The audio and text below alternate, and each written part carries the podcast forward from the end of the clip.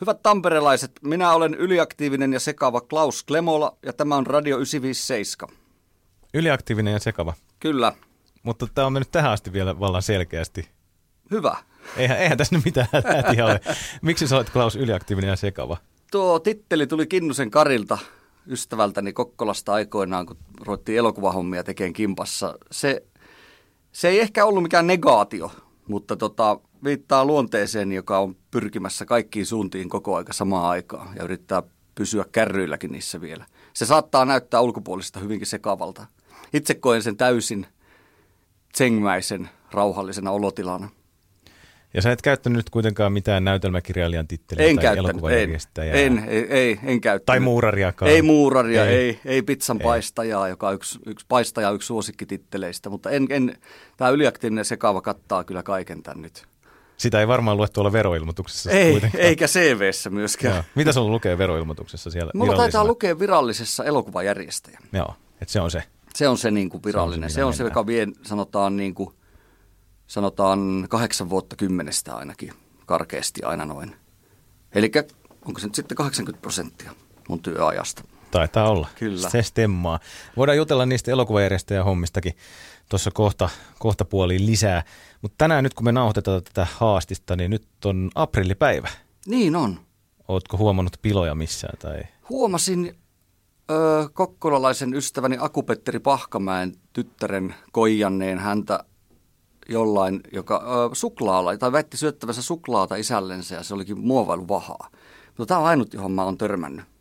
Toi ei kuulostanut ihan terveelliseltä. Ei, ei. mutta to... ei hän varmaan hirveän paljon sitä ehtinyt syömään. Siis tiedätkö tästä lisää? Oliko ei, ei, ihan... mä, se oli vaan ei, ihan tota, että, että, että tota, kyllä nyt vanhusta koijattiin kunnolla, kun tota, luuli syömänsä suklaata ja söikin muovailuvahaa. Oli tämä niin kuin lyhykäisyydessä. Okei.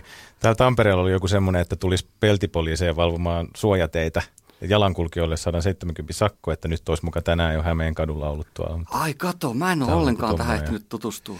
Joo, sitten oli, että strutseja olisi karannut jostain strutsifarmilta, tuolla olisi joku lentänyt jostain Etelä-Suomesta Ouluun, joku lentävä strutsi, että se aamulla nähtiin Etelä-Suomessa nyt Oulussa sitten päivällä. Ai kato, oi oi.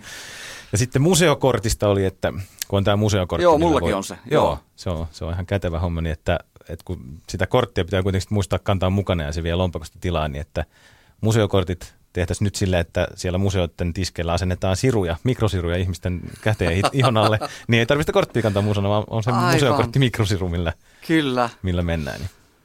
Joo, hyviä Jotain ideoita tämmöisiä. kaikki tyyni.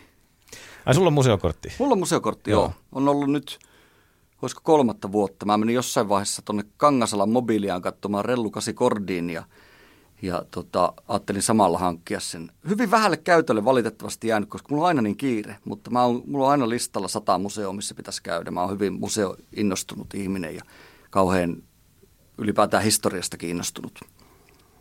Mutta sehän on sitten kätevä, että siellä ei tarvitse olla sitä montaa tuntia, vaan sä voit vaikka käydä yhden, yhden teoksen Nimenomaan, katsoa, juuri näin. Jos on kymmenen minuuttia aikaa, Kyllä. jos sattuisi olemaan. Ja se on totta, se, se on tolla lailla mulla toiminutkin parhaiten, että mä käyn niin nopeasti, nopeasti katsomassa jotain aikatauluni mukaan. Se on ihan loistava systeemi. Se on.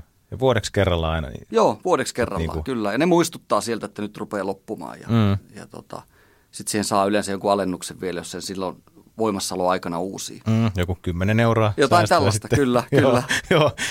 Ja Tampereen teatterissa esitetään syksyllä nyt tänä vuonna sitten teidän arktisen trilogian neljättä osaa. Kyllä. Arktiset leikit. Se on sen, se on sen nimi.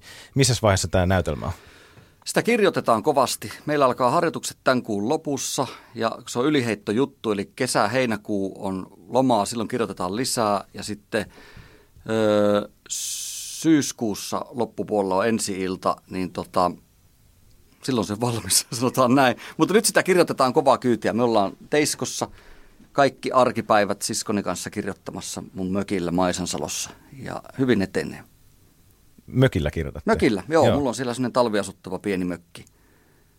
Ja kaikki arkipäivät? Kaikki arkipäivät ja viikonloput sitten Leija on Helsingissä, niin ollaan puhelimen päässä jonkun verran ja soitellaan ja jos tulee ideoita. Leija itse asiassa tekee viikonloputkin kyllä aika, aika aktiivisesti hommia.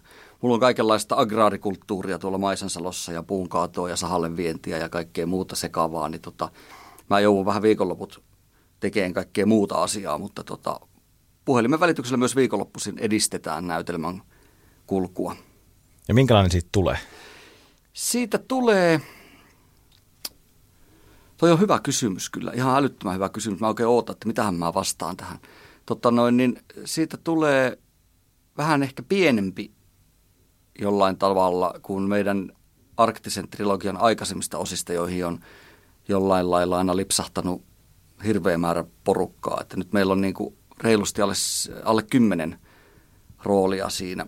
Ja tota, ei ole eläimiä, semmoisia niin kuin täplähyönöitä oli jossain vaiheessa ja neanderdaleja ja muita. Että nyt ollaan aika, aika tota, jollain lailla niin kuin realistisessa maisemassa kiinni. Ja siinä on rantakelit joulukuussa, eikö siinä ole on, että kyllä, joo, on joo, edennyt? Kyllä, että me ollaan ihan niin kuin veneily, veneily, lämpimissä veneilykeleissä keskellä joulukuuta, kyllä. Joo. Miksi nämä ilmastoasiat on tärkeitä sulle ja sun siskolle Lea? Se on varmaan tuo, tietysti ne on varmaan kaikille tärkeitä nykyaikana, mutta meillä on tämä ollut sieltä jostain 2003 vuodesta asti, että me ollaan niin kuin, joka kerta kun me ollaan tehty kimpassa teatteria, me ollaan tehty ennakkotutkimusmatka jonnekin. Eli tämä oli, me tehtiin nyt viime vuoden marraskuussa, kohan se oli, niin tota, reilun kuukauden matka Pohjois-Grönlantiin. Ja se oli meidän kolmas Grönlannin matka. Me ollaan oltu kerran Keniassa ja kerran mentiin junalla Mongoliaan ja pyörittiin Mongoliassa sitten. Niin nämä on niin siis huomattavan paljon sijoittunut tuonne pohjoisiin alueisiin, nämä meidän ennakkotutkimusmatkat. Molemmat tykätään kauheasti Grönlannista. Niin se on varmaan tuonut sitä tietoisuutta siitä tilanteesta lähemmäksi.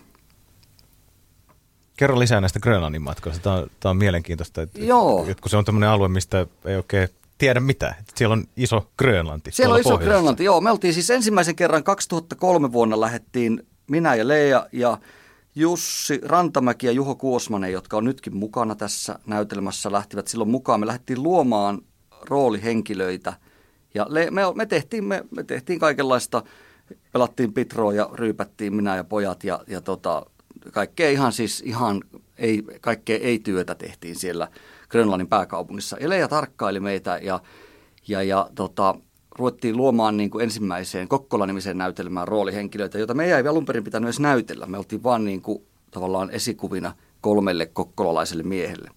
Mutta sitten Lea ja silloin Tampereen teatterin johtaja Pote Heikki Vihinen oli myös sitä mieltä jotenkin, että meidän pitää tulla niitä sinne esittämään ja näin sinne sitten kävi. Ja, ja tosiaan me oltiin silloin, silloin oltiin kuukausi, asuttiin, asuttiin Euroopan pisimmän kerrostalon vieressä, vähän lyhyemmässä kerrostalossa keskellä Grönlannin pääkaupunkia kuukausi. Ja siitä tämä lähti tämä meidän, meidän ikään kuin Grönlanti-innostus. Mutta sehän on se Grönlannin pääkaupunki ei ole pohjoisessa ollenkaan, se on Kokkolankaan samalla leveysasteella.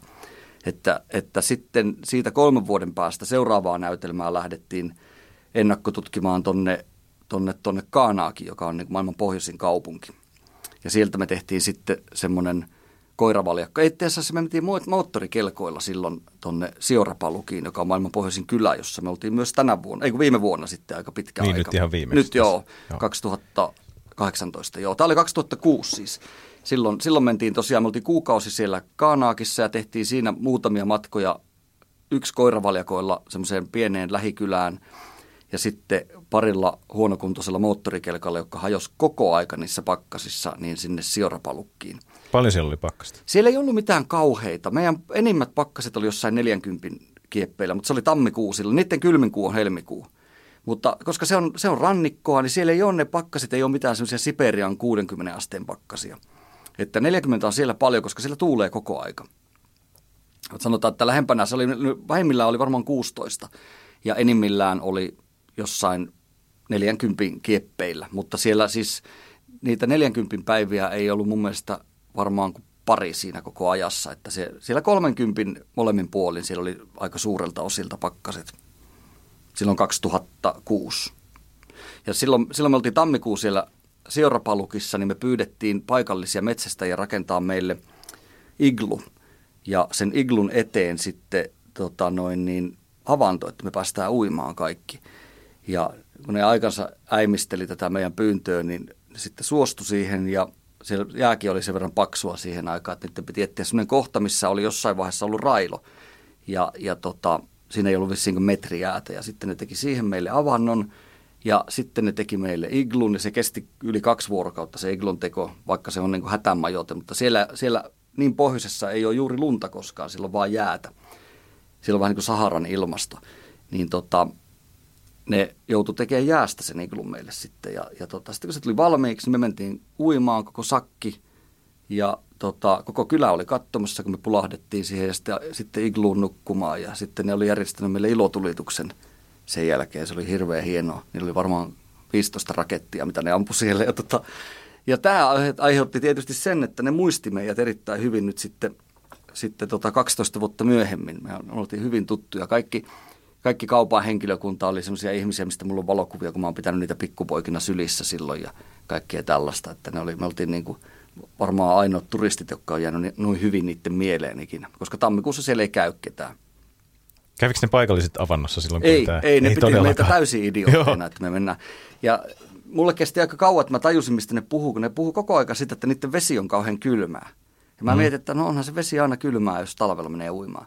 Mutta mä en tajunnut sitä suolapitoisuutta, että se on niin kylmää, että se on melkein, se on yli kolme astetta pakkasen puolella, niin kuin se jäätyy. Eli se on huomattavasti kylmempää kuin meidän vesi täällä, jos ennen kuin, se, ennen kuin se meri- tai järvivesi täällä jäätyy. Koska meillä on niin murtovettä tuo merivesi kuitenkin, että siinä on niin ripaus suolaa, että se jäätyy melkein samassa lämpötilassa kuin meidän järvivesikin. Mutta siellä se todella on ihan erilaista. Minkä kokoinen se oli se kylä, missä te nyt viimeksi olitte? Se ihan Tämä Seurapaluk, niin. joo. Sama, missä oli tämä Iglu-episodi silloin, niin se, se on tota, siellä asuu kolmisenkymmentä ihmistä ka, niin kuin ympäri vuoden karkeasti. Sillä kesäaikana saattaa olla jopa pari sataa kuulemma joskus niin kuin, niin kuin kivaimpaan aikaan ihmisiä käymässä sukulaisillaan ja näin. Mutta siellä asuu nyt muistaakseni 30 ihmistä.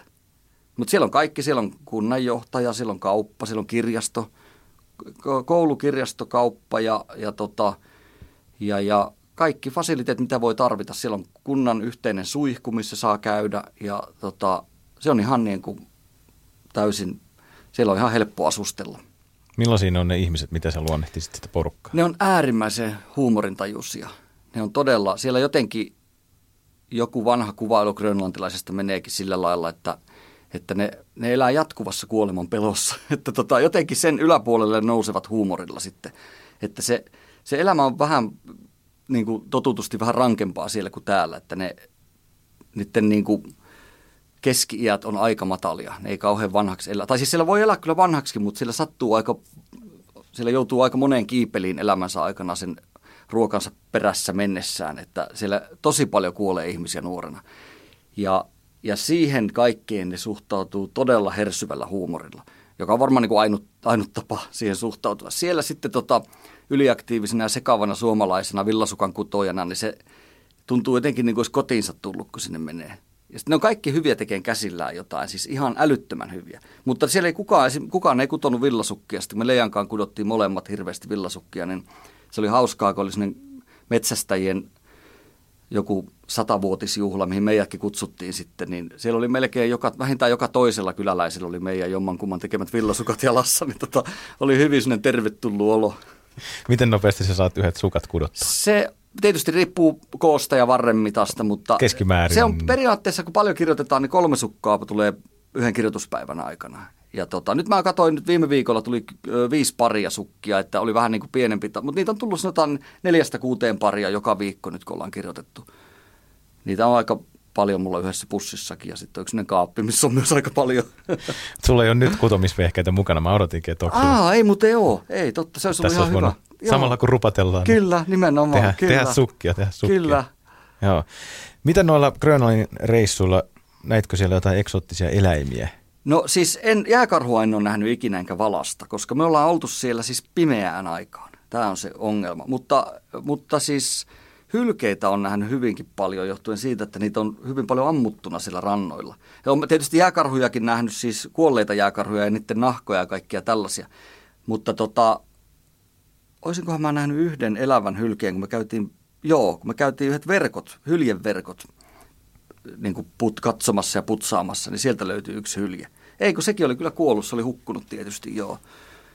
Mutta tota, siis joo, en, en ole nähnyt siis muutamia lokkeja, ja ei niistäkään mitään oikein eksoottista. Esimerkiksi ruusulokkia en nähnyt. Mutta tota, Mikäs se on? Se on semmoinen, muistaakseni Pirrasin Jukka laittoi kysymyksen viimeksi, että piakka silmä kovana, että jos näkyy ruusulokkia. Että siellä, se on joku sellainen lokki, jota muistaakseni siellä saattaisi nähdä. Grönlannin lokki on tietysti yksi, jota siellä voi nähdä.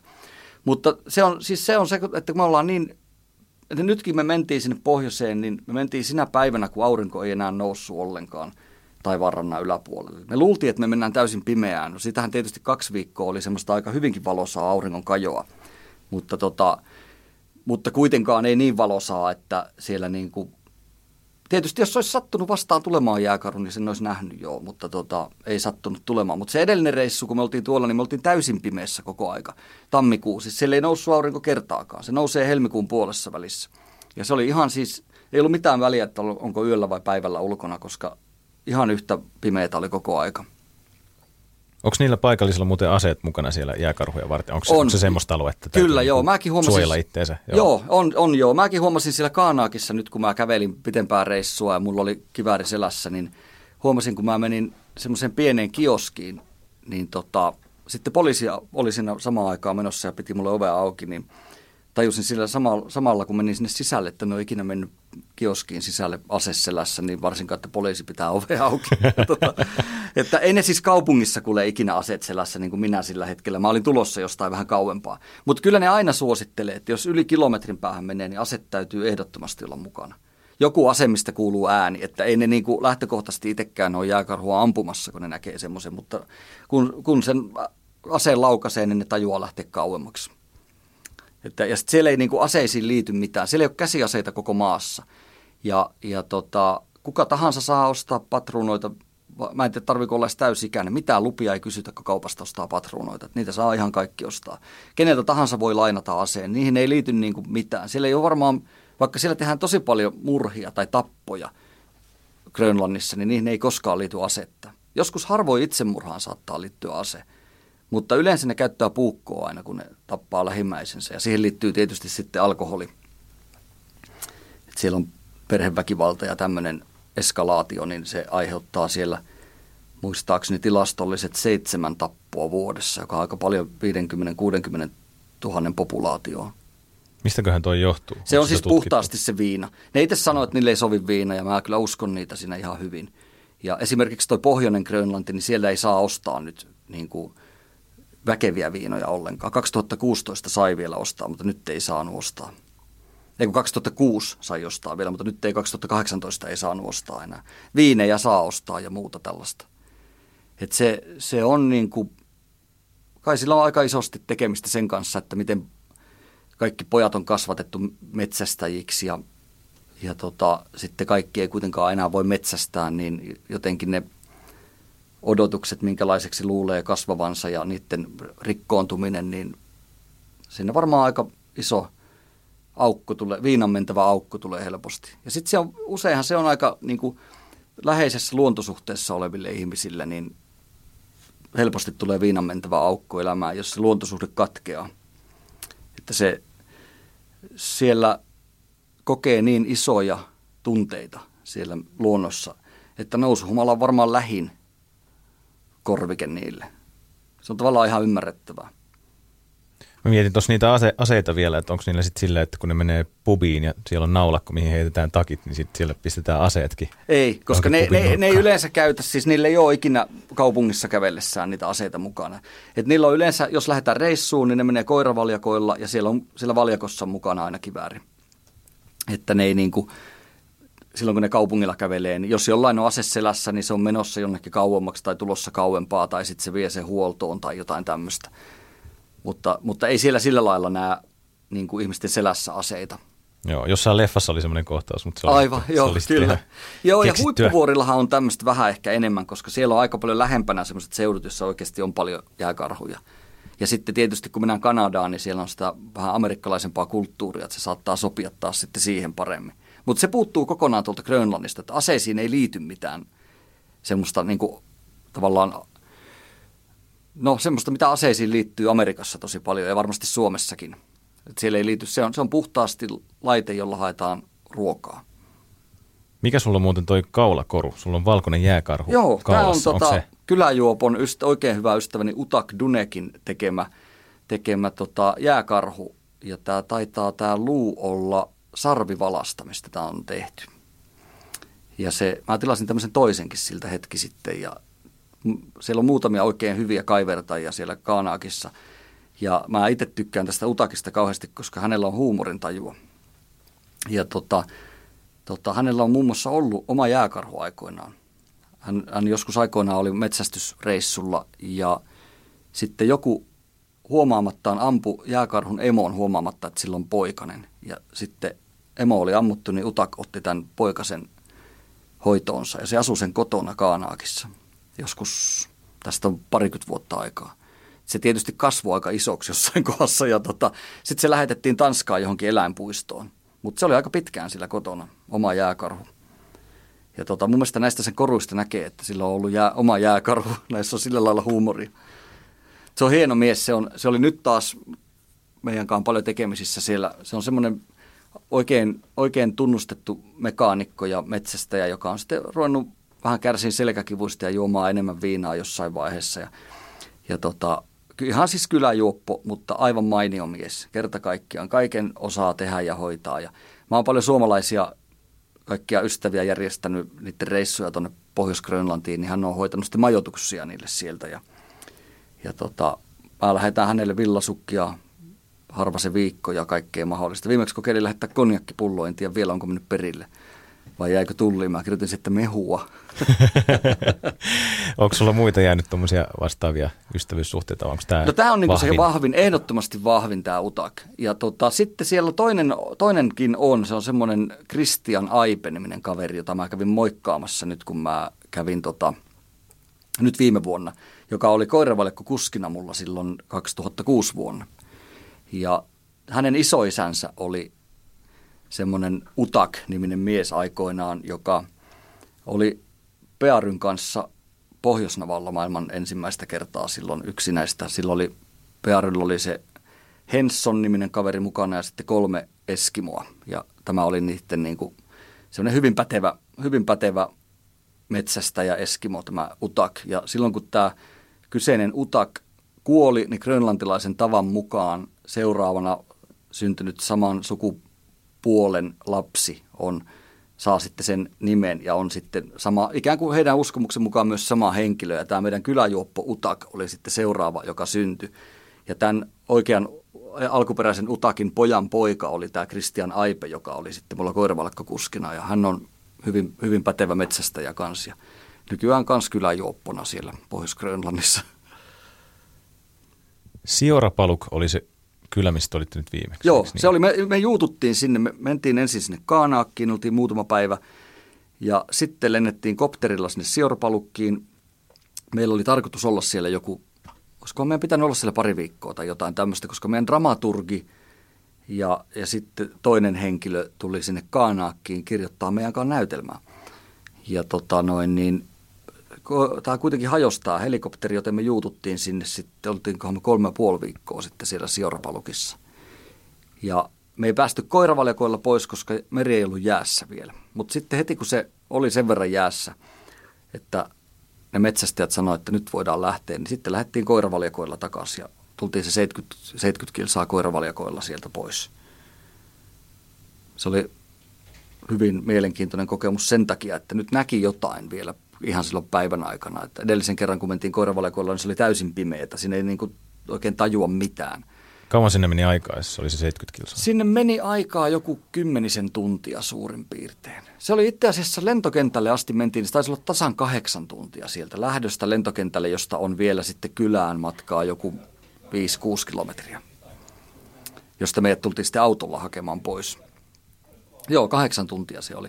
Se oli aika, se oli aika vinkka päivä. Mä, mulla ei ollut lämpömittaria mukana, mutta ne sanoi ne metsästäjät, että ensimmäinen kylmä päivä sinä vuonna. Et silloinkin oli, mentiin niin kuin, kun aurinko laski, niin mentiin yli 30 pakkasasteen, tai mentiin 30 pakkasasteen yli, sanotaan näin. Et siellä se oli jossain 30 pinnassa varmaan.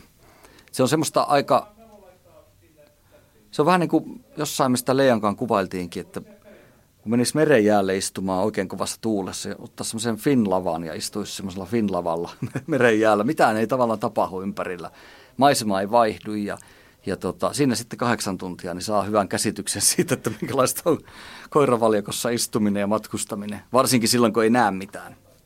Et se, se on todella siis voisi sanoa, että se on aika tylsää, mutta se on jollain lailla ehkä myös sitten matka oman pään sisälle. Meditatiivista touhua. Joo, ehdottomasti kyllä. Saattaa kuulla ja nähdä kaikenlaista. Ja, ja sitten ne grönlantilaiset on mahtavia, ne, ne ottaa aina täyden vastuun kaikesta. Ne on siis, niiden kanssa kun lähtee veneellä tai koiravalikolla tai millä tahansa, niin siinä vaiheessa, jos ne suostuu ottaan sut kyytiin, niin ne, ne vastaa sun hengestä totaalisesti. Että sinne ei tarvitse tehdä mitään. Että, niin kuin ei tarvitse tietää mitään eikä tarvitse osata mitään. Ne pitää kaikesta huolen. On lämmintä juotavaa ja vähän väliä pitää juosta siinä siinä tota, paljakon vieressä, että ei jalat jäädy ja kaikkea tämmöistä. Ne aina muistuttaa ja, ja pitää huolta ja kertoo vitsejä jollain kielellä ja, ja se on, ne pitää hyvää huolta kyllä. Miten muuten tuo ilmastonmuutos siellä, mitä ne paikalliset ajattelee siitä? Tai? Sehän, nehän on tietysti tavallaan niin kuin jollain tavalla varmaan kauhuissaan siitä, mutta ne elää kuitenkin koko aika paljon vähempien lööppien keskellä kuin me täällä Suomessa. Siellä on aika hidas netti siellä pohjoisessa, joka on aivan mielettömän ihana asia. Siellä aika paljon kyläillään ihmisillä. Lapsia tulee käymään kylässä. Meilläkin kävi koululuokka kylässä. Tai no koko kouluhan se oli siis. Se luokka ja koulu on sillä sama asia.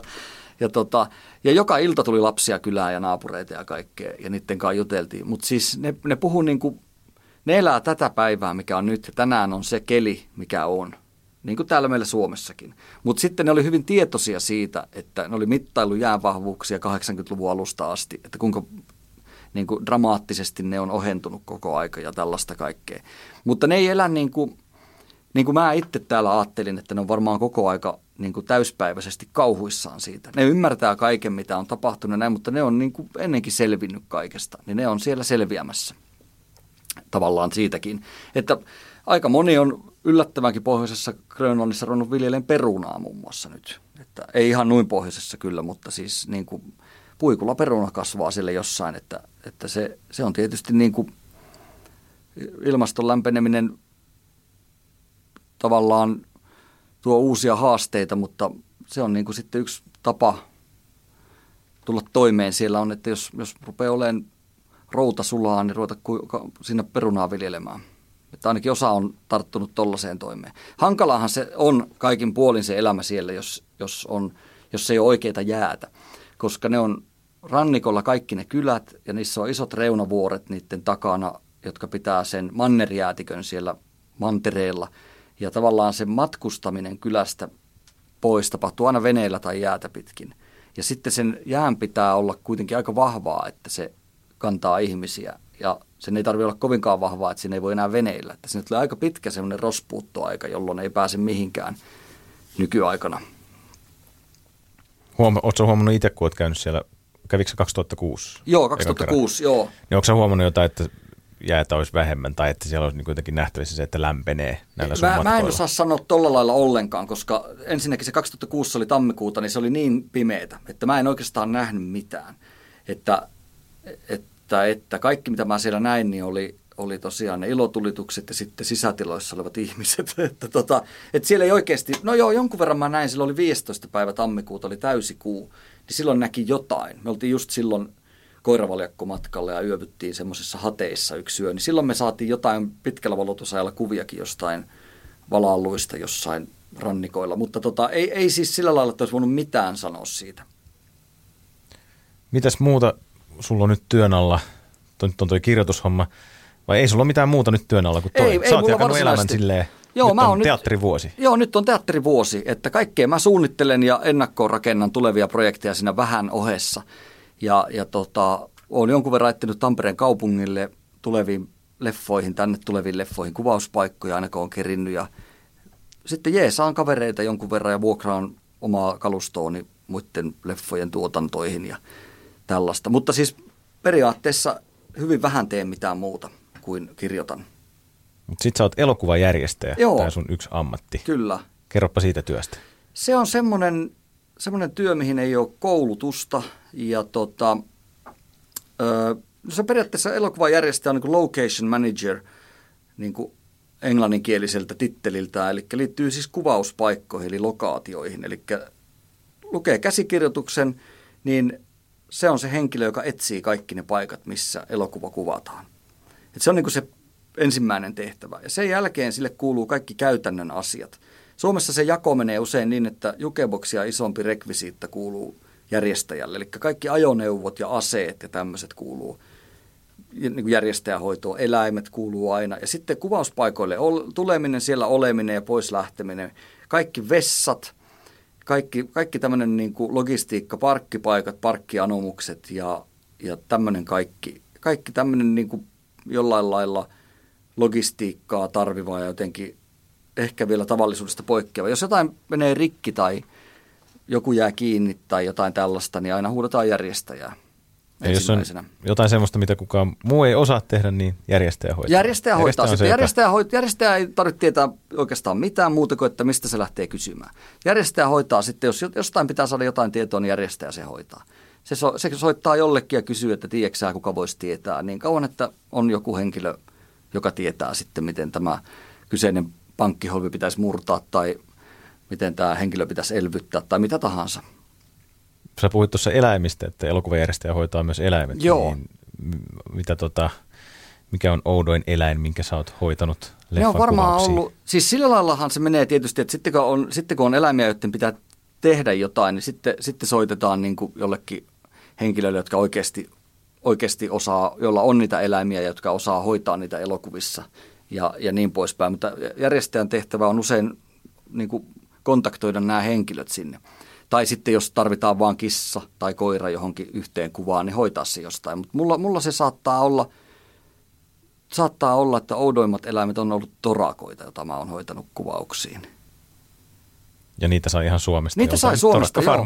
Joo, niitä, niitä sai yllättäen, niitä sai Faunattaren tukusta siihen aikaan. Tästä on kyllä, siis tämä oli 90-lukua.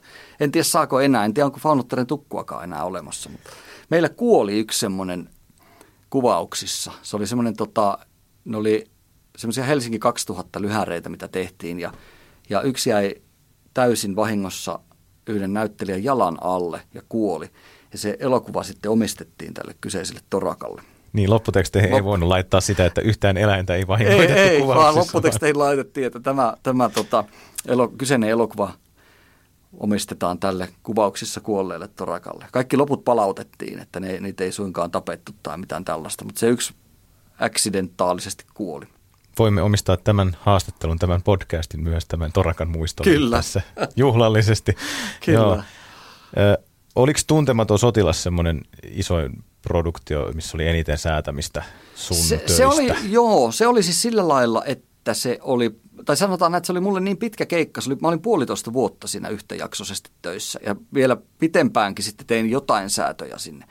Mutta se oli, se oli myös sillä lailla kiva keikka, että mä sain olla, mä tykkään pitkistä, pitkistä keikoista. Leffakeikat on niin kuin periaatteessa lyhentynyt aika paljon, mutta toi oli siis pitkä, niin mä, mä tykkäsin siitä. Sitten mä tykkäsin siitä sitä kautta, että siinä oli kauhean monenlaista tehtävää. Siinä, kun tehdään tuommoista epokki-elokuvaa, sota-elokuvaa, niin siinä on aika moni asia menee semmoiselle omalle osaamisalueelle, niin siinä pystyy, pystyy värkkäämään niin kuin kaikenlaista muutakin. Että kyseiseen leffaan mä etin hyvin vähän kuvauspaikkoja, koska kuvaaja ja ohjaaja oli etsinyt kuvauspaikat. Niin tietysti aina aikataulujen mukaan ne muuttuu ja sitten sovitaan, että missä kuvataan huomenna tuo ja tuo kohtaus. Se on sitä pientä fiksausta, mutta noin pääsääntöisesti en etsinyt kauheasti kuvauspaikkoja, mutta mä kaikenlaista muuta tein hirveästi. Muun muassa niin kuin kaikki maisemointiräjäytykset suoritin siihen ja kaikki tollaset asiat. Ja tota, mulla meni varmaan yli 60 kiloa meni dynamiittia sen kesän aikana, ja, ja joka on niin kuin tämmöisissä hommissa iso määrä, koska tehostepaukuissa puoli kiloa dynamiittia on iso määrä.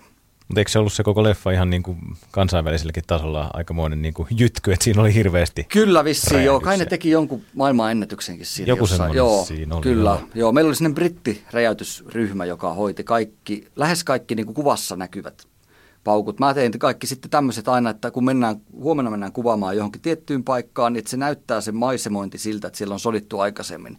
Niin mä kävin sitten räjäyttämässä aina parikymmentä puuta jostain puolesta välistä poikki ja, ja niin kuin olisi saanut täysosumia tai jotain vastaavaa. Ja, ja tämän tyyppistä, joka poikkeaa niin kuin mun normaalista toiminnasta Helsingin keskustassa. Mä räjäyttelen harvoin, tosi harvoin. Vähän vähemmän. Mitään, kyllä.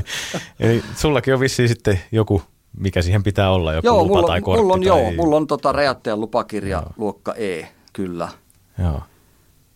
Wow. No, mitäs muuta sä harrastat kuin räjäyttelyä? Tuossa puhuttiin jo villasukkien kutomisesta. Onko ampuminen yksi sun harrastus? On, joo, ampuminen on. Mä, mulla on aseita siis liittyen paljon myös tuohon työtoimenkuvaan, niin mulla on aika paljon aseita, mutta, mutta mä, ja on metsästäjän korttia ja muuta kaikkea, mutta mä en metsästä, mä en ole ikinä metsästänyt, enkä varmasti tule ikinä metsästämäänkään, mutta Mikset? käyn, mä en tiedä, mä, mulla ei ole mitään metsästäjä vastaan eikä sitä metsästystä vastaan, mutta mä, ja mä oon kyllä, mä jotenkin luulen, että se tulee, isoisa oli poliisi ja hän oli Suomen mestari poliisiampujana aikoinaan ja, ja tota, mä oon niin kuin aina sieltä asti ollut tosi innostunut tauluun ampuja ja hän mua opettikin aikoinaan. Mutta hän, hän sanoi aina sitä, että pahinta poliisin työssä oli lopettaa eläimiä.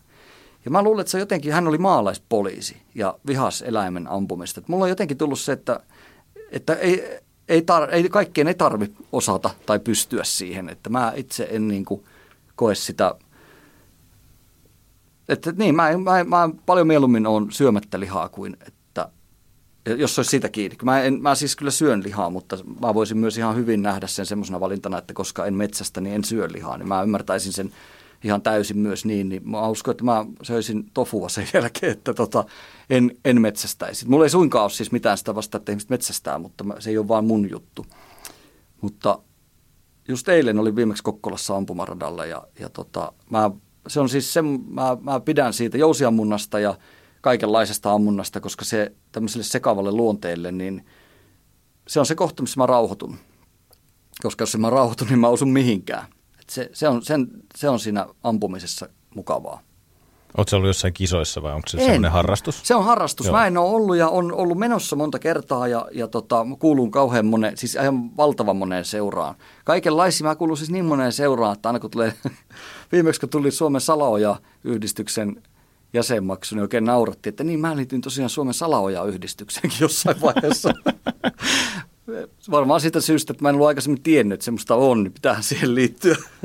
Mutta tota, joo, en ole, siis mä en ole varmaan sen takia kisannut ikinä, koska ei ole aikaa. Mulla ei ole aikaa kaikkeen, valitettavasti. Mutta sitten, sitten, tota, sitten kun jossain vaiheessa on, niin ehdottomasti se, sehän on ampuminen semmoinen laji, että siinä on maailman vanhin olympiavoittaja on, löytyy ampumisesta. Se oli mun mielestä 70-vuotias ruotsalainen henkilö aikoinaan, joka voitti olympiakullan.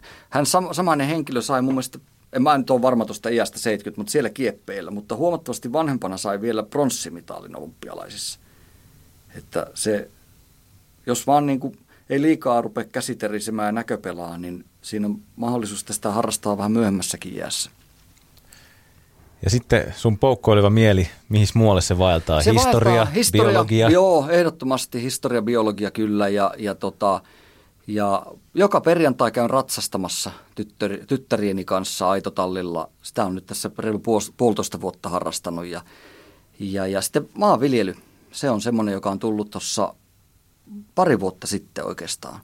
Mulla on siellä se mökki Teiskossa, niin siinä on semmoinen lähellä semmoinen vanha pelto, joka oli viimeksi viljelty 60, ennen vuotta 68 ja se kasvoi semmoista rytöä. Niin mä sain siihen kaupungilta luvan sitten, että me poistettiin se rytö ja hain vanhan kantokoukun traktorin perään ja vedin kannot pois ja välttäsin sen ja kan, rupesin kasvattaa vehnää siinä, koska mä oon siis ihan ensimmäiseltä ammatiltani 12-vuotiaana pizzanpaistaja. Aloitin siis 12-vuotiaana sen ja 16-vuotiaana sitten kokopäivätoimisesti, kun loppu peruskoulu. Ja sitten, sitten tein sitä 19 ikävuoteen asti, jolloin jäin jauhoallergian takia eläkkeelle. Ja sitten siirryin elokuvahommiin. Ja, ja tota, nyt sitten kun mä oon muurannutkin välillä, niin mä oon muurannut itselleni semmoisen semmoisen tota, italialaistyyppisen etuvetopiipullisen pizzauunin tonne Maisansaloon. Ja tietysti kun on pizzauuni, niin pitää olla vehnäpelto, että saa sen vehnän. Ja, ja sitten mulla on San Marzano tomaattiviljelmä siellä myös. Ja nyt ensimmäistä kertaa tänä vuonna sain omista siemenistä San Marzano kas, tomaatit kasvamaan. Ja ne on nyt jo semmoisia kymmensenttisiä varsia. Että tuossa toukokuun puolessa välissä viedään kasvihuoneeseen ne. Ja sitten heinäkuun puolen välin jälkeen rupeaa tulee jo ekat tomaatit. Ja nyt sitten pitäisi vielä maitodiili saada jostain, että pystyisi mozzarella juustoa ruveta tekemään. Mutta mulla on siellä mökillä lähin maitotilallinen ei, ole, ei omista vähittäismyyntioikeutta. Ja, ja mun pitäisi jotenkin nyt jonkun, jonkun teiskolaisen maitotilallisen kanssa. Siellä on vaan niin vähän niitä nykyään niitä maitotiloja. Pitäisi jotenkin, mä haluaisin ehdottomasti tehdä juustonkin itse. Niin. Mutta tämä on siis tätä mun yliaktiivista ja sekavaa luonnetta, että, että tota, pizzan voi joko hakea pizzeriasta tai sitten se voi tehdä itse. Ja sitten jos sen tekee itse, niin se voi tehdä niin helpomman tai vaikeimman kautta. Ja tämä ei ole ehkä se helpoin reitti, mutta tässä oppii paljon. Oppiko sinne kantapään kautta? Joo, ehdottomasti. Ja se on, se on nimenomaan siis se, että ei missään opi niin kuin maanviljelyssä. Ei, ei siis, se on se maalaisjärki, se on ihan siis älyttömän iso laji ottaa aikuisena ihmisenä hallintaa. Se, siinä on niin paljon kaikkea sellaisia asioita, joista et tehnyt mitään aikaisemmin. Ja sitten ne vaan jollain lailla pitää aina ratkaista yksi kerrallaan. Kaikki maanviljelijät kyllä auttaa tosi mielellään ja innoissaan, mutta sitten tietysti omat kaikki vehkeet on, on niin kuin vähän vanhempia ja pienempiä, että niillä on nykyään kaikki tilat kauhean isoja noilla maanviljelijöillä. Niin, niin, niin omat laitteet ja systeemit pitää jotenkin suhteuttaa siihen omaan puolen hehtaarin maatilaan, niin tota, siihen ei kannata mitään isoja puimureita ostaa semmoiseen. Että, että kaikki niin kuin esimerkiksi vehnän kuivaaminen tapahtui viime vuonna sillä lailla, että meillä on siellä, se on semmoinen mökkiyhteisö, niin siellä on semmoinen kokousmaja, missä pidetään kaikkia juhliakin ja kaikkea. Niin mä varasin sen koko tuvan itselleni ja vein pöydät pois ja tuolit sieltä ja laitoin sen lattialle kuivamaan sen vehnään. Sitä oli 10 senttiä koko sen kämpän lattialla sitä vehnää pari päivää, että mä sain sen kuivaksi. Onko sulla tullut semmoisia vaiheita tuossa maanviljelyssä, että tuntuu, että tekisi mieli lyödä hanskat tiskiä, että, tästä, että jos joku on mennyt pieleen ja Joo, ei, ei siis onnistunut. viime vuosihan oli mun eka, eka vuosi tota vehnää ja niin poispäin. Mä, mä sain valtavan 300 kilon sadonkin siitä vielä, niin, joka on tietysti varmaan äärimmäisen vähän vehnänviljelijöiden niin kuin piirissä, mutta noin, että tekee itse pizzaa, niin 300 kilolla saa tosi monta pizzaa. Niin tota, mä, mulla on niin vähän aikaa tätä kokemusta, että, että tuosta äärimmäisen kuivasta viime kesästäkin selvittiin, niin ei ole vielä ollut tarvetta hanskoja laittaa naulaa. Mutta se, että tässä koko aika tulee niin valtavasti kaikkia ideoita, että missä voisi ne ehtiä toteuttaa, niin se on, se on ihan eri juttu sitten. Pitäisi olla sata ihmistä töissä toteuttamassa mun ideoita. Sinne puoleen hehtaari Nimenomaan, juuri joo, näin. Joo. Kyllä. Joo. Mikä osa-alue sua kiinnostaa historiasta? Onko joku tietty ajanjakso? Joo, tai siis ei. Mua kiinnostaa tosi monet monet ajanjaksot. Mitkä erityisesti? Jollain lailla 1827 vuosi on, niin kuin tämä Turun palon vuosi on ollut mulle semmoinen tosi kiinnostava vuosi. Se on mulle niin kuin uuden ja vanhan ajan risteyskohta, kun silloin valotettiin maailman ensimmäinen valokuva ja Beethoven kuoli. Turku palo ja tota, sitten, sitten, sitten, koska Turku palo, niin silloin palo myös Turun tuomiokirkko ja esi-isäni Kuorikosket olivat sitten rakentamassa uudelleen tätä, ne oli siis puukirkon rakentajia koko, koko suku, mutta ne oli, ne oli rakentamassa tätä palannutta tuomiokirkkoa uudelleen, isä ja kaksi poikaa, ja sitten toinen poika tipahti alas sieltä, ihan sieltä päältä ja kuoli, ja on haudattu sinne vanhaan hautausmaahan Turkua. Ja toinen poika, Erkki Kuorikoski, sitten innostui kivihommista kauheasti – ja on muun muassa ollut muurarimestarin Tampereen Frenkkelissä, joka oli hauska havainto, kun historiaa tutki, että ensimmäinen paikka, missä mä oon elämässäni ollut, ensimmäinen paikka, missä mä oon maksusta ollut alasti lavalla, on Tampereen Frenkkeli, niin siinä kohdassa mä tajusin, että kyllä tämä historian tutkiminen jotain kannattaa, että, ja tavallaan, että mä oon niin kuin, huomannut, että, tai mä oletan huomanneeni, että tämä mun innostus muuraamiseenkin tulee suoraan geneettisesti sieltä Erkki Kuorikoskelta. että tota, mutta tuolla lailla mua kiinnostaa historia, että, että asiat tulee lähelle, kun jotain tutkii. Ja sukututkimus mua kiinnostaa valtavasti. Mutta se on myös sellainen ongelma, että siihen ei taho olla aikaa kauheasti. No kuulostaa vähän siltä, että on pari juttua sulla menossa tässä koko ajan. Kyllä. Joo. Joo. 27, 1827. Ja Eikö sulla ole aika hyvä muisti myös? Mulla on välillä, joo. Mulla on välillä hyvä muisti, mutta mulla on välillä ihan siis, mulla on välillä myös tosi huono muisti. Mulla on varmaan semmoinen muisti, että kun tulee hirveästi uusia asioita, niin se tippuu jostain aina pois. Että mä saatan unohtaa esim. nimeeni, mutta tota, kyllä mä saatan jotain uutta muistaa taas. Mutta mulla on semmoinen niin kuin valikoitunut muisti, että semmoisia asioita, mitä mä tarvin työssäni, tai jotka mua erityisesti kiinnostaa, niin mä kyllä muistan ne. Onko sulla jotain muistikikkoja vai jääkö ne vaan johonkin? Vai käytätkö jotain muistisääntöjä? Ne, mä jossain vaiheessa opettelin ö, rannikkosään asemat, kun mä en, siis mä, mä kuulun siihen ikäluokkaan, että mulla ei, ei ollut koulussa mitään näitä, että opetellaan Jaakobin pojat tai jotain tämmöisiä. Koska jossain vaiheessa Suomessa ajateltiin, että ei kenenkään tarvitse osata Jaakobin poikia, niin ei niitä ole järkevää opetella. Ja mä taas sitten havaitsin sitten, että koska mä en ollut ikinä opetellut Jaakobin poikia tai mitään muutakaan, niin mulla ei ollut mitään konstia opetella asioita ulkoa. Niin mä sitten opettelin rannikkosen asemat joskus 2000 vuonna se taisi olla tai 99. Nekin on muuttunut kaikki, mutta tota, silloin mä rupesin opettelemaan sitä niin, että mä jaoin ne kahteen osaan ja teippasin sen niin kuin ensin sen A ja sitten sen myöhemmin sen B-osan auton ratin keskelle. Että se oli mulla tavallaan näkyvillä koko aika. Et ihan tuommoista mekaanista Ihan niin täl, täysin tällaista. Joo, kyllä. Joo. Mutta sitten taas tämmöiset kaikki, että näkee jossain jonkun mielenkiintoisen asian tai jotain tämmöistä, niin ei, ei, ne vaan muistaa kyllä. Joo. Miten se biologia? Mikä biologiassa kiinnostaa? Se, se lähti silloin yläasteen jälkeen. Meitä oli muistaakseni neljä, viisi tai kuusi rumpalia Kokkolasta, jotka innostuttiin samaan aikaan linnuista. Mä, mullakin oli siis tilanne se, että mä en tiennyt kumpi on harakkaa, kumpi on varissa. Mä jotenkin tajusin sen samaan aikaan, rupesi hävettään se. Ja sitten ruvettiin katsoa lintuja. Ja sitten aika aktiivisesti ruvettiin katsoa. Ja, ja pari siitä porukasta on ihan niin kuin oikein, oikeinkin aktiivisia bongareita nykyään.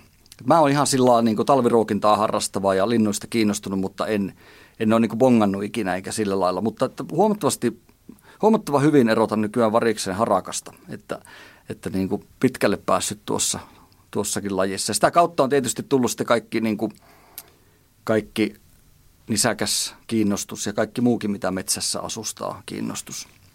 Että sä et ole niin tuonne solutasolle mennyt tai Ei, ei mutta mä huomasin sen jotenkin, että, että mä en kouluaikana niin kuin pitänyt, mä en ollut kauhean aktiivinen, mä olin yliaktiivinen sekava. Eli olin kauhean aktiivinen, mutta niin kuin oikeisiin asioihin.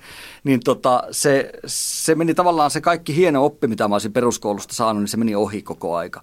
Ja siinä vaiheessa, kun mä tajusin, mitä mä olisin siellä voinut oppia, niin mä rupesin opiskelemaan. Ja silloin, kun mä menin ty- tosiaan työelämään vakituiseen 16-vuotiaana, ja monet kaverit oli lukiossa, niin mä olin, niin kuin, mä olin todella kateellinen niille siitä, että mitä kaikkea ne oppii lukiossa. Suomalainen lukio oli mun mielestä ihan mahtava yleissivistävä koulu silloin, kun oli aika paljon kaikkia aineita ja, ja ajateltiin muutakin kuin markkinataloutta siinä, että pitää nyt, nyt keskityt vaan näihin kolmeen asiaan, josta sinu, josta, joiden avulla sinusta on eniten hyötyä yhteiskunnalle. Mutta silloin se oli niin kuin huomattavan niin kuin yleissivistävä koulu. Ja siitä se varmaan lähti sitten, että mä itse kiinnostuin lukeen kaikenlaista. Niin kuin siis kiinnostuin kaikenlaisista asioista. Ja sittenhän tuli Googlekin vielä. Niin sekin, joo. niin. Se, tota, sä mainitsit tuossa tuon jauhoallergian. Joo, se oli erikoinen. Tota, mä oon ollut eläkkeellä tosiaan 19-vuotiaasta eteenpäin. Mulla, mä en tiedä näkyykö se missään veriku, verikokeissa tai missään ikinä, mutta mulle tuli jauhoallergia ja tota, ja johtuuko se siitä pizzan paistamisesta? Joo, mä luulen henkilökohtaisesti, että se johtui siitä, että mä tein aika pitkää päivää silloin kokkolalaisessa pizzeriassa, joka sitten vähän myöhemmin palokin ja tämän kyseisen tulipalon tiimellyksessä tämä pizzerian omistaja joutui sitten linnaankin siitä. Mulla oli aika, mä olin tehnyt aika monta kuukautta pitkää päivää ja mulla oli yhtä pitkältä ajalta palkat saamatta. Ja, ja tota, mulla on sellainen muistikuva, että joka toinen puhelu, mitä tuli pizzeriaan, oli pizzatilaus ja joka toinen oli pankista, että meinaatko maksaa lainoja lähiaikoina. Niin mä luulen, että se saattaa niin kuin, se on saattanut aiheuttaa jonkunlaista niin kuin ihon kiristymistä, joka tota, on sitten työterveydessä tulkittu jauhoallergiaksi, koska ei sitä millään muullakaan, niin kuin, mä olin aina kolme päivää sitten pois, kolme töissä, kolme pois ja aina se rupesi tulemaan se allergiset oireet, mutta mulla ei niin kuin, semmoisia jauhoallergiaoireita, mitä tutkittiin sitten niin kuin sairaalaolosuhteissa, niin mä en niihin reagoinut ikinä. Mutta siihen aikaan, se, tämä oli niin kuin, mitähän tämä oli, mä aloitin 89, tämä oli jotain 9192, niin tota, siihen aikaan ne päätti uudelleen kouluttaa, mutta mä olin virallisesti niin kuin alle 20-vuotias eläkeläinen hetken aikaa silloin. Ja sitten oli vähän aikaa päiväkodissa töissä ja menin kauppaopistoon ja huomasin hetki, hetken päästä, että tämä ei ole mun hommia. Sitten ajauduin vahingossa leffa-alalle. Mutta mulla ei ollut mitään jauho-oireita sen jälkeen. Siis mitään esimerkiksi niin kuin, kun mä teiskussa paistan, niin ei ole mitään ongelmaa. Ja eikö se voisi olla eläkeläinen myös nytkin? Eri syystä? Joo, kyllä mä varmaan voisin olla. Mulla tuli tosiaan joku kymmenen vuotta takaperin selkäydin vaurio ja, ja, ja ja se, se oli joo, se tuli silloin, kun me tehtiin kohti kylmempää näytelmää. Mulla oikeastaan puuttuu melkein se koko aika muistista. Mulla oli sen verran vahva lääkitys. Ja alkoiko se kesken teatteriesityksen? Ei, se vaan se oli niin, että mä, se selvisi sen meidän esitysjakson aikana, että mikä mulla on vikana. Että mulla oli ollut väli, välilevy prolapsi niskassa, joka paino selkäydintä niin voimakkaasti, että mun vasen käsi oli niin kipeä, että, että tota, Mä muun muassa siis kaljuunnuin silloin siksi aikaa, aika pitkäksi aikaa, kun mä, koska mä revin tukan päästä, niin että se, se oli tosi kipeä se mun vasen käsi. Ja, ja tota, sitten mulla ei ollut mikään muu kipeänä, mutta jalat ei oikein hyvin kantanut enää, että mä kaatuilin koko aika. Ja sitten, sitten me saatiin tämä tulos, että joo, nyt se on tämmöinen ja se pitää tehdä. Lääkäri sanoi, että se pitäisi aika heti leikata, niin sovittiin, että meillä on viimeinen esitys oli joku lauantai, että leikataan sen lauantain jälkeisenä tiistaina sitten. Ja, ja musta viimeinen esitys, viimeinen kohtaus, mä kävelin lavalla ja jotain puhelin, niin Rantamäen Jussi käveli mun perässä ja nosti mut aina ylös, kun mulla petti jalat sillä kyynärpäistä. Varmaan kuusi kertaa petti jalat viimeisen kohtauksen aikana. Se, mutta mä, mä en kauheasti tajunnut silloin, mä olin niin sekaisin, että se oli ihan hirveitä varmaan kaikille kollegoille katsoa, että nyt on, nyt on kyllä kaveri aika pihalla. Ja tota, silloin se sitten leikattiin, sitten se leikattiin toisen kerran, sitten se leikattiin vielä kolmannen kerran, koska se oli niin iso se riski jatkuvalla syötöllä. Mutta sen jälkeen mulle tuli semmoiset paperit, että ei tarvi, saa esimerkiksi tippua hevosen selästä. Ei tarvi varoa mitään. Mutta vasen käsi, käsi mulla on kroonisesti kipeä niin kuin hautaan asti. Että se, se ei tule ikinä hellittämään. Se on sen verran sitä selkäydintä vaurioittanut tuo vahinko. Mutta tota, mä pärjään tämänkaan kyllä ihan hyvin. Se, se oli, siitä tuli paljon kaikkea hyötyäkin. Valtavasta lääkityksestä johtuen mulle jäi tupakka ja viina pois silloin joskus toistakymmentä vuotta sitten jo ja, ja kaikkea, niin on se tuonut siis, en mä voisi sanoa, että en mä tätä mihinkään vaihtaisi, niin kuin mitään muutakaan. Itse paljon on aiheita, mistä voitaisiin puhua sunkaan. Tuntuu, että sä oot hirveästi ehtinyt tehdä ja teet edelleen ja sulle on sattunut kaikenlaista tuommoista. Yksi, mistä mä haluan vielä kysyä, Joo. on, niin sulla on kuulemma rakas tyyny. On, on, on. Kato, mistä kerro, sä tonkin. Kerro tyynystä. Mikä Joo. on sun rakas tyyny? Mun rakas tyyny on, tota, äitini teki sen mulle vuonna 73, noin kolme kuukautta ennen kuin mä synnyin. Ja se on siis sellainen äärimmäisen pieni tyyny, joka on siis vauvan pään alle. Ihan siis niin pieni, kuin, että se ei oikeastaan tyyny ollenkaan. Ja, ja tota, se teki sen mulle ennen kuin mä synnyin. Se oli synnytyslaitoksella jo mukana Göteborgissa, jossa mä asuin kolme ekaa kuukautta tai kolme ja puoli. Ja, ja tota, se on mulla ollut aina mukana joka paikassa. Että, myös Grönlannissa? Myös Grönlannissa, joo. Mulla, aina, mulla, se on joo. jäänyt kerran lapsuudessa Enolle Kuopioon. Ja Tota, se Mitä oli, silloin tapahtui? Silloin se, mä, mä olin kaksi tai kolme yötä nukkumatta ilman sitä tyynyä. Ja tota, se, se on, kyllä mä siitä selvisin, mutta kyllä ne on ne ainoat yöt, jotka mä ollut nukkumatta, jotka mä ollut nukkumatta ilman tyynyä. Että, tota, että, että se, se on mulla aina, siis aina mukana. Käytätkö muita tyynyjä vai onko se mulla, vaan se? Joo, mulla voi olla muitakin tyynyjä vaikka kuinka paljon, mutta tämä kyseinen tyyny on niin kuin... Lähempänä se, päätä. Se, joo, joo, kyllä, joo. Ja se on aina, siis se on sellainen pieni, en mä tiedä, mitä siellä sisällä nykyään on, mutta aina kun se on mennyt rikki, niin siihen on ommeltu uusi kangas päälle ja vanhat jätetty sisälle. Mä tein toiviomatkan toissa vuonna perheeni kanssa, tai siis vanhempien ja sisarusteni ja lasteni koko ison perheen kanssa, niin käytiin Göteborgissa ja käytiin muun muassa katsomassa se nykyinen pizzeria, jossa aika, aikanaan silloin 73 vuonna oli tämä kangaskauppa, mistä on ostettu minun tyynyni kankaat. Mä otin jopa valokuvan siitä talosta. Ai, mahtavaa. Joo, se on kyllä. Tota, paljon mä oon ajanut taksilla ja erilaisilla kulkuneuvoilla, varsinkin jossain nuoremmassa iässä sen tyynyn perässä ja jopa juossut pitkiä matkoja ja pyöräily joskus hakemaan, kun on suunnitelmat siitä, että missä yövytään muuttunut. Oletko miettinyt, että mitä jos se tyyny häviäisi? Kyllä mä varmaan joskus on sitäkin miettinyt, mutta tota, se on vähän niin kuin Joo, ei sitä ei kannata, ei kannata, pelolle ei kannata antaa liikaa tilaa elämässä. Mm. Sitähän, sitähän tota, rupeisi kotiinsa hankkimaan kaiken maailman murtosysteemeitä vaan ja, ja tota, noin niin, no joo, se on, sen tietää miten sinne kävisi. Mm. Mut, Huonosti kävisi. Mutta jos sä vaikka lennät sen kanssa, niin ethän sä voi sitten laittaa sitä ruumaa. Ei, kyllä se on mulla käsimatkatavaroina, aina, mm. joo, mm. aina, kyllä. Klaus Klemola, ennen kuin lopetetaan tämä hetki, niin – otetaan sultakin kolme paikkaa Tampereella. Eli tässä nyt saat valita kolme tärkeää paikkaa, lempipaikkaa, voi olla kahvila tai ravinteli tai joku paikka luonnossa tai kaupungin osa tai joku täältä Tampereelta.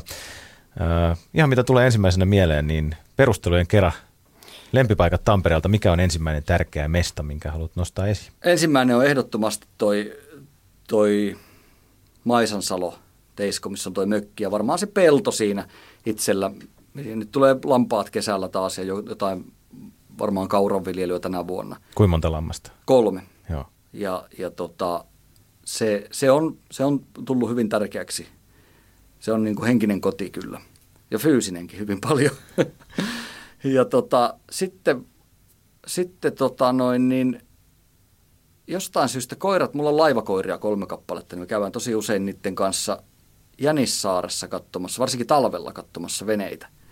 Se on, se on semmoinen niin kuin, siis laivakoiria, en minä niitä veneitä katso, vaan ne laivakoirat katsoo niitä veneitä. Ne viihtyy siellä tosi hyvin. Käydään niiden kanssa siellä juoksentelemassa. Se on semmoinen ihan mielettömän kiva paikka, mistä mä tykkään kovasti. Ja sulla on aiheeseen liittyvä teepaita. Mulla on aiheeseen päällä. liittyvä teepaita. Joo, mä tajusin, että täällähän ei olekaan enää niin kylmä, että tarvitsisi laittaa jotain pitkähiasia villapaitoja, niin mä laitoin tämän. Ja tota, kolmantena paikkana voisi olla kyllä toi näkötorni. Pyynikiltä. Pyynikiltä. Siellä on kiva käydä kahvilla ja siellä on hyvät munkit. Mutta se on kiva paikka muutenkin. Se, jotenkin se ikiaikan, ikiaikainen mettä siinä ympärillä ja ne maisemat, niin se on, se on älyttömän hieno paikka. No niin kuin kahvilana, niin ihan suosikki Tampereella. Oletko koskaan laskeutunut sieltä tornista alas, kun siellä on välillä niitä köysijuttuja? En ole muuten sieltä muuta. laskeutunut, ei, ei, mutta veljeni kanssa aikoinaan Kokkolan Harpouden majakasta, joka on 26 metriä korkea. Se on meidän ensimmäinen liukuvalun majakka, tai ei se ole majakka, vaan se on tämmöinen niin kuin sektorimajakka, sektoriloisto. Niin sieltä on joskus laskeutunut. Samalla tekniikalla, siis köysillä. Mutta mun vanhempi tytär on laskeutunut kyllä Pyynikiltä köysillä alas. Pitää kokeilla joskus, kun siellä taas on köysiä jaossa. Jos olisi aikaa. Kaikilta, niin, jos olisi aikaa. Kaikelta maanviljelyltä ja Nimenomaan. ampumiselta ja kutomiselta ja teatterihommilta ja muulta. Kyllä. Klaus Klemola, kiitoksia paljon vierailusta. Arktiset Kiitos. leikit tulee syyskuussa ensi iltaan. Hyvää kevään jatkoa. Kiitos samoin.